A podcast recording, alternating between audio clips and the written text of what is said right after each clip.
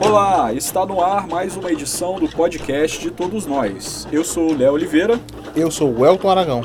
E no podcast de Todos Nós de hoje vamos falar sobre o Hospital Aldenora Belo, que acaba de receber um novo aparelho de radioterapia, sobre o programa Adote um Casarão e sobre o pré-carnaval de todos. Lembrando que o podcast de Todos Nós está presente nos principais agregadores de podcast, como iTunes, Spotify, Deezer e SoundCloud. Você também pode nos acompanhar pelas nossas redes sociais. Fique com a gente!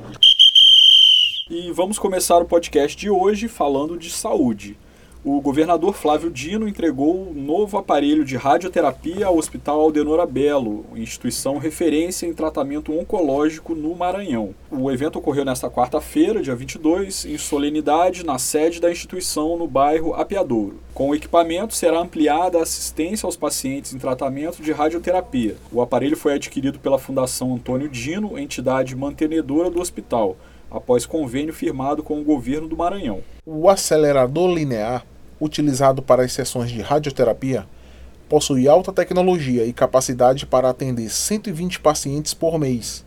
Em geral, cada paciente realiza de 20 a 30 sessões por mês, no tratamento que dura em média 3 meses. Com o aparelho, a previsão é que sejam realizadas 3 mil sessões de radioterapia mensalmente. O hospital possui um acelerador que atende 96 pacientes e realiza aproximadamente 1.900 sessões por mês. E além desse convênio, o governo do Maranhão realizou outros investimentos ao Hospital Denora Belo. Destaque para a destinação da emenda dos 42 deputados estaduais, que servirá à operacionalização de serviços ambulatoriais de apoio diagnósticos cirúrgicos e de internação. Desde 2019, o governo repassa mensalmente recursos de mais de 360 mil reais para serviços ambulatoriais e hospitalares. Outro convênio, firmado para auxiliar na manutenção dos serviços de radioterapia, tem valor de 408 mil reais. No total, a soma dos convênios do governo do Maranhão com a fundação ultrapassa os 13 milhões de reais. Destes, mais de 7,8 milhões já foram pagos. É muito legal, Aragão, ver um equipamento desse porte aí sendo incorporado a uma instituição importante como esse hospital, né, que vai atender muita gente aí. A gente sabe que é um, é um momento complicado, né, e a fila é grande. É isso, Léo. É, quando tu falaste que vai atender muita gente, a gente entende que são pessoas do estado inteiro, mesmo que o Maranhão seja muito grande, tenha muitas cidades longe de São Luís, mas são tratamentos é, complexos e que muitas vezes acaba sendo disponibilizado apenas para pessoas que têm plano de saúde, às vezes até pessoas que vão fazer tratamento fora do país e tal, uhum. fora do estado. Esse equipamento vai atender todos os maranhenses, independente de classe social, é, etnia, é, sexo, enfim. Agora a gente tem uma fala do governador sobre o assunto. Vamos ouvir. Mais um passo na construção dessa rede que vai garantir, com, mediante o apoio do governo do estado, também da Assembleia Legislativa, a ampliação em mais de 50% do número de tratamentos eh, realizados aqui e um, com equipamento mais moderno, portanto mais eficiente.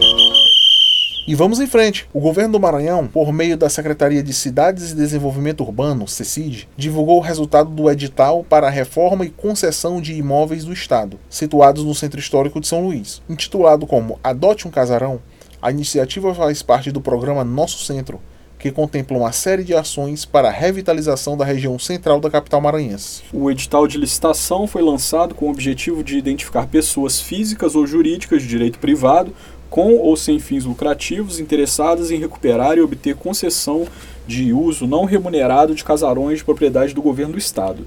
A concessão de uso gratuito dos casarões terá o prazo máximo de até 30 anos a depender do imóvel, contados a partir da assinatura do termo de adesão ao programa Adote um Casarão, não podendo ser prorrogado. O programa disponibilizou 11 imóveis públicos, totalizando cerca de 4.500 metros quadrados de área útil no Centro Histórico de São Luís. Mais de 200 pessoas físicas e representantes de empresas e instituições interessadas visitaram os casarões entre julho e setembro de 2019. Nesta primeira etapa do programa, foram selecionados nove empreendimentos a serem instalados na região, que juntos devem gerar mais de 500 empregos diretos.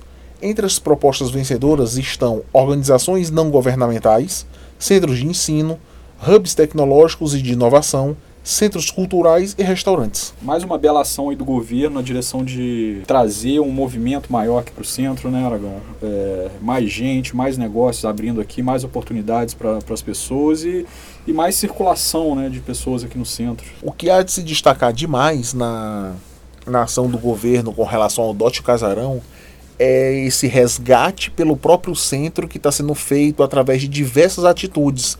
E o Adote Casarão é mais uma dessas. A gente pode citar outras aí, como por exemplo as bandeirinhas, os painéis é. são colocados e tal, é a revitalização de alguns espaços. Então, o Adote o Casarão é uma dessas medidas que vai poder é, dinamizar cada vez mais a região, trazendo empresas para cá.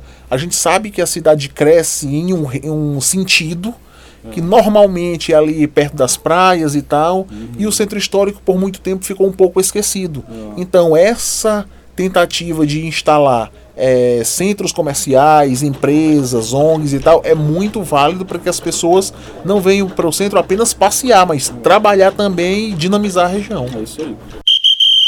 E milhares de pessoas aproveitaram a programação do pré-carnaval do Maranhão neste sábado, dia 18, no Circuito Beira-Mar, centro histórico da capital.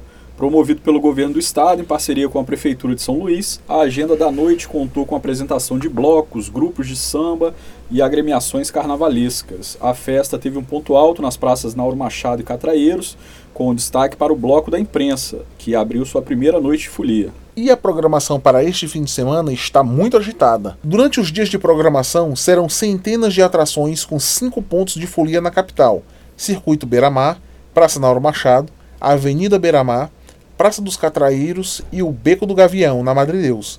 A agenda completa do pré-carnaval está no site www.cultura.ma.gov.br e redes sociais da SECMA.